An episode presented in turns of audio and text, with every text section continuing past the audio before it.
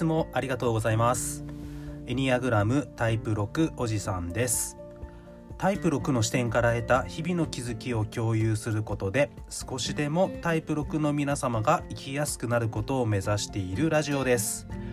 それでは始めたいと思います。はい、えー、では今日なんですけれども、えっと、ここまでこう30何回にわたってエニアグラムのことをずっと話してきたんですけれどもちょっと一度ここで立ち止まって、えー、今までのこう全体像ですねはいえっとエニアグラム話してきたこう全体を一度ここでまとめ直しておきたいと思います。はい、なので、えっと、ここまでの30何回を一気にまとめます。はい、じゃあですねそもそも私がこうやってこうエニアグラムについて発信している理由なんですけれどもこう僕自身がこうエニアグラムを通じて自分自身のことがよく分かり、えー、それによって他人のことを知ることがよりできるようになってこうエニアグラムを知る前より随分生きやすくなったなっていう感覚を持ってまして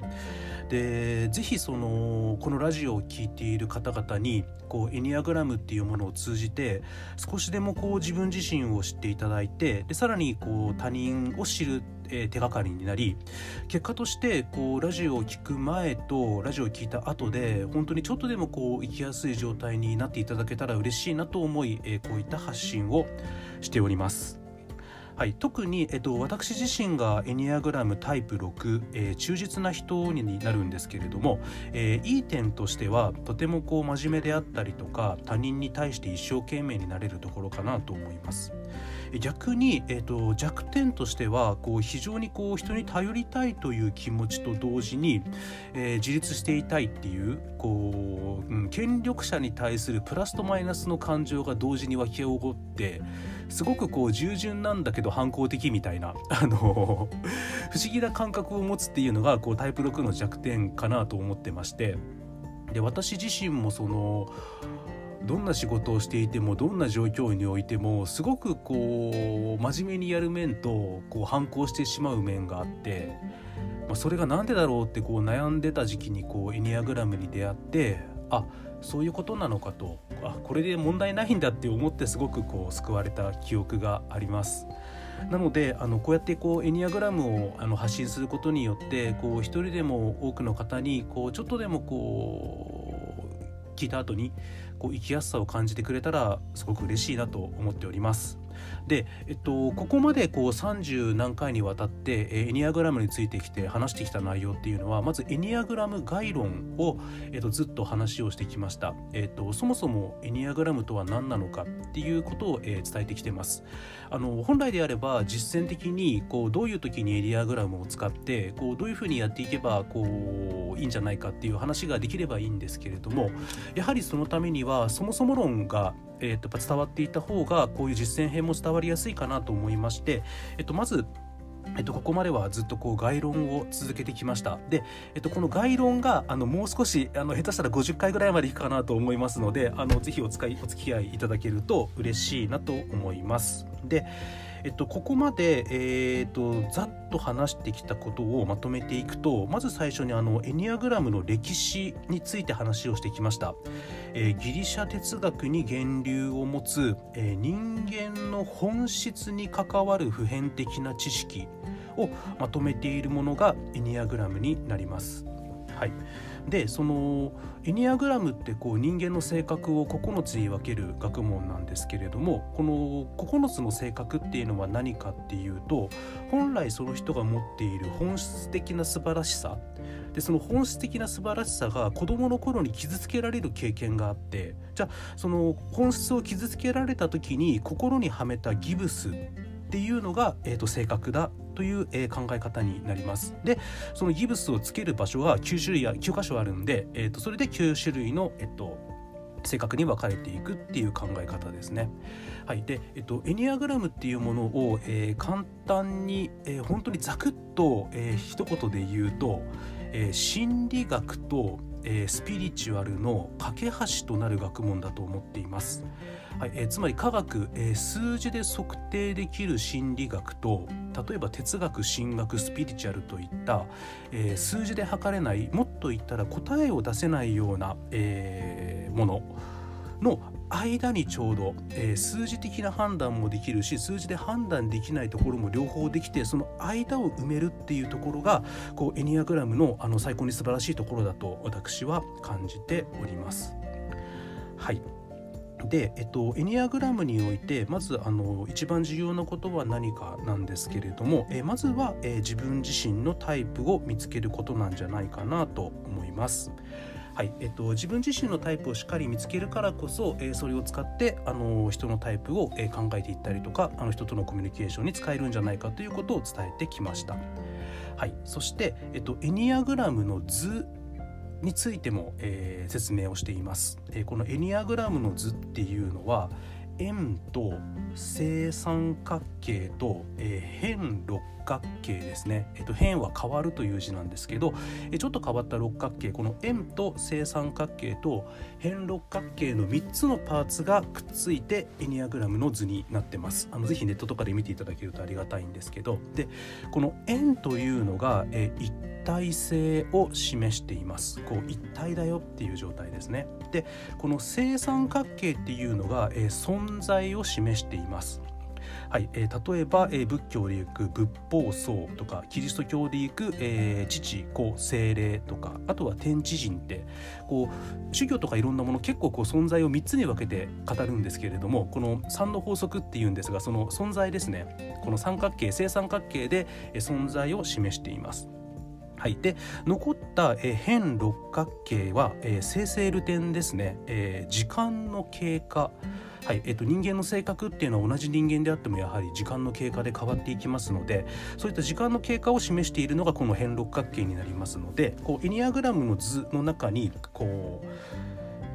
なんていうかな、えーと、人間という存在が時間の、えー、変化の中で一体化していくっていうこう人間全てを、えー、時間の流れも含めて、えー、存在であったりとか時間の流れとかその一体性全体性全てをこの図で表現しているっていうのが、えーと、エニアグラムだと思っております。はい、で、えーと、エニアグラムにおいて最も重視しているのは、えーと、自分自身の本質にいかに到達するかであって、えー、自分は性格そのものでないということを知る。というのが一番重要だと言っています。えっと、性格自分自身の性格が自分だと思う。つまり自分の性格が自分だと正確に同一化すればするほど本来の素晴らしく持っている自分の本質から離れていく。という考え方なんですね。じゃあ、えーと、どうすればいいかというと少しでも自分の性格から離れて自分の本質に近づいていくということを重視しているんですけれどもそのためには、えーと、2つのことが必要でそもそも自分の性格がどうかということを知る、はい、自分の性格を知るフェーズ。これ1番のフェーズです。でその1番の自分の知るというフェーズができたからその次ですね。じゃあその性格をどのように乗り越えて本質に近づくというところへ解決していくのか。という第2のフェーズがあります、はい、なので自分の性格を知るというフェーズとじゃあ知った上でそれを解決に向けて、えーと、進んでいくという第2のフェーズがあるんですけれども、えここまで話してきたのは、えーその1番目の知るフェーズを話してきております。なので、え次回以降いよいよ2番目の、え解決するフェーズ解決するパートに入っていこうと思います。はいじゃあその自分自身の性格を知るパートでどういうことを話してきたかっていうことなんですけれどもえまずはえそれぞれの性格タイプが持つ根源的恐れそして欲求え根源的恐れと根源的欲求について話をしてきました。はいえーと、根源的恐れっていうのが、えー、ちっちゃい頃に自分自身の本質が傷つけられる時に、まあえーと、見つかったものなんですけど例えばタイプ6だと、えー、支えや導きがないことを恐れる。というのが、えー、根源的恐れになってます。はい、でこの支えや導きがないことの恐れによって性格メカニズムが作動して結果として根源的欲求であるこう安全でありたいという欲求が出てくるというのがタイプ6だそうです。はい、えー、この性格タイプっていうのは簡単に言うと、えー、2つの要素を持っていて1つは根源的に持っている恐れからとにかく逃走したいということとえもう一つはその根源的恐れから発生する根源的欲求ですねタイプ6であれば安全でありたいなんですけれどもこの欲求を追求する、はい、恐れから逃げ欲求を追求するっていうのが、え性格になります。で、え、先ほども申し上げたんですけれどもとにかくエニアグラムにおいては性格が自分自身である、うん、性格と同一化せずにこう本質に近づいていくことを重視しています。でこれがエニアグラムにおける最大のメッセージなんですけれどもでは性格を離れて本質に近づいていくためには何が必要かっていうとこれは今ここに存在する。ことだとエニアグラムでは伝えています。なので最終的にエニアグラムが目指していくところっていうのは自分自身の性格を知りその自分自身の性格と同一化せずに離れていき結果として、えっと、今ここに存在することによって自分の本質に近づいていこう、うん、そのためにどうしていくかっていうのがエニアグラムの学びになるということです。はい。また、えー、自分の性格を知るために、えー、性格面その9つの性格面から知るというパートと、えー、本能面から知るというパートがありました。はいえーと、性格面においてはセンターの分類それから法内の分類それからハーモニクスタイプというこの3つを、えー、お伝えしてきました。はい、えー、センターの分類が何かっていうと、えー、そもそもの、えー、それぞれの欲求ニーズの根源ですね。はい、それから、えーと、法内が何かっていうとじゃあそのニーズを満たすためにどのように行動するか。でハーモニクスタイプはそのニーズが満たされなかった時にどうなっちゃうかっていうやつです。はい、えー、センター分類は、えー、本能センターフィーリングセンター思考センターというのがありました。はい、で法内の分類は自己主張型追従型有利型っていうのがありました。はいえー、ハーモニクスタイプっていうのは楽観的タイプ合理的タイプ反応的タイプというのがありましたあの詳しいところはまた過去の、えー、音声を遡っていただければと思うんですけど例えば私自身タイプ6であれば思考センターで追従型で、えー、反応的えー、タイプになりますので、えー、どういう状況かっていうと、えそもそものニーズが安全でありたいっていうニーズを持ってます。はい、でその安全でありたいというニーズを満たすためにこう他者に対して一生懸命努力するということで安全を満たしに行きます。で、えーと、安全を得るために他者に対して努力したんだけどそれでもうまくニーズが満たされなかった時どうなるかっていうとむっちゃ辛いっていう感情を表出して周りにもその感情を分かってほしいっていう行動を起こすっていうのが、えー、それぞれのタイプごとにこのセンター分類と法内の分類とハーモニクスタイプを見ていくと傾向がわかるというお話をしてきました。はい、それから自分自身を知るためにはこの性格のタイプを知る。あごめんなさい。あとウイングの話もしてましたね。ちょっといろんなキャラが出て申し訳ないです。はい。えっ、とタイプ6であればタイプ6の5タイプ6の7っていう両サイド、えー、両サイドにある性格タイプの要素もちょっと持ってるよっていう話でした。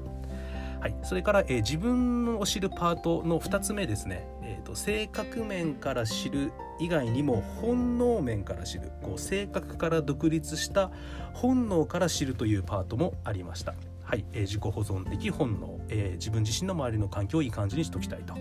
い、それから社会的本能、えー、人から認められたいとか人といて安全にいたいとかですね、はい、それから性的本能、えー、自分が強く惹かれるものを絶えず求めている、はい、でこの本能型が、えーと、1番2番3番で順番がついているっていうことをお伝えしてきました。そうですね。で、えっと、まず大切なのはこうエニアグラムのテストであったりとかあのこういったエニアグラムの知識を使って実際自分自身がどのタイプでこうどういった性格の傾向がありうん、あのどういった恐れとか欲求を持っていてどんな行動をしがちかっていうのをこう常に知り考え続けることがとにかく大事だと思います、えー、自分自身に対して100%完璧に知った状態なんて存在しないと思いますので、えー、常に常にいろんな知識を使って自分ってどうなんだっていうことを知り続けるそれが何よりも大事なのかと思います、はい、でそうやって自分に知り自分のことを知り続けた結果として少しずつこう今ここっていうもののが見えてきて自分の本質に近づけていけたらいいなっていうふうに思っております。はい、ここまでが自分自身を知るパートのまとめになります。で、えー、次回以降ですね、えー、ここから先はじゃあ実際、えー、自分自身を知った上でじゃあ自分の性格から少し離れて本質に近づいていくためにどうするか。はいそのために、えー、必要なことが、えー、2つありまして、えー、成長のレベルという話と、え、分裂と統合という話になります。はい、なので次回以降はこの成長のレベルと分裂と統合の話を進めていこうと思います。はいあのなのであとはこの成長のレベルと分裂の統合の話をお伝えしたら本当にある程度エニアグラム概論は全部完了になりますので、えー、とまだまだちょっとあの概論が続いてしまってあの申し訳ないところはあるんですがやはりその全体像を知っていただくことによってその先あの実践的にエニアグラムが使いやすくなるんじゃないかと考えてますのでもうしばらくお使いお付き合いいただければと思います。はい、えー、そうですね。うんとまとめてみて思ったんですけど本当にたくさんのこと喋ってきたというか あのいろんな知識があるのでこれなかなか全部頭に入れて動くのは難しいなと思います。なのであの最初の段階はおそらくセンターの分類ですね。はい、あのどういったニーズを持っているのかっていうセンターの分類から、えー、しっかりこう本とかを読んだりとかこう音声を聞いてあそういうことかって、えー、じゃあ自分自身はどの、えー、センター分類なんだろうっていうことを考えるところから始めるとやりやすいんじゃないかなと個人的には考えております。はいでは、えー、次回以降はいよいよ、えー、その解決するパートの第1弾ですね、えー、成長のレベルについて話を進めていこうと思います。はいここまでたくさん聞いていただいてどうもありがとうございました、えー、エニアグラムタイプ6おじさんでした。また次回もよろしくお願いします。失礼します。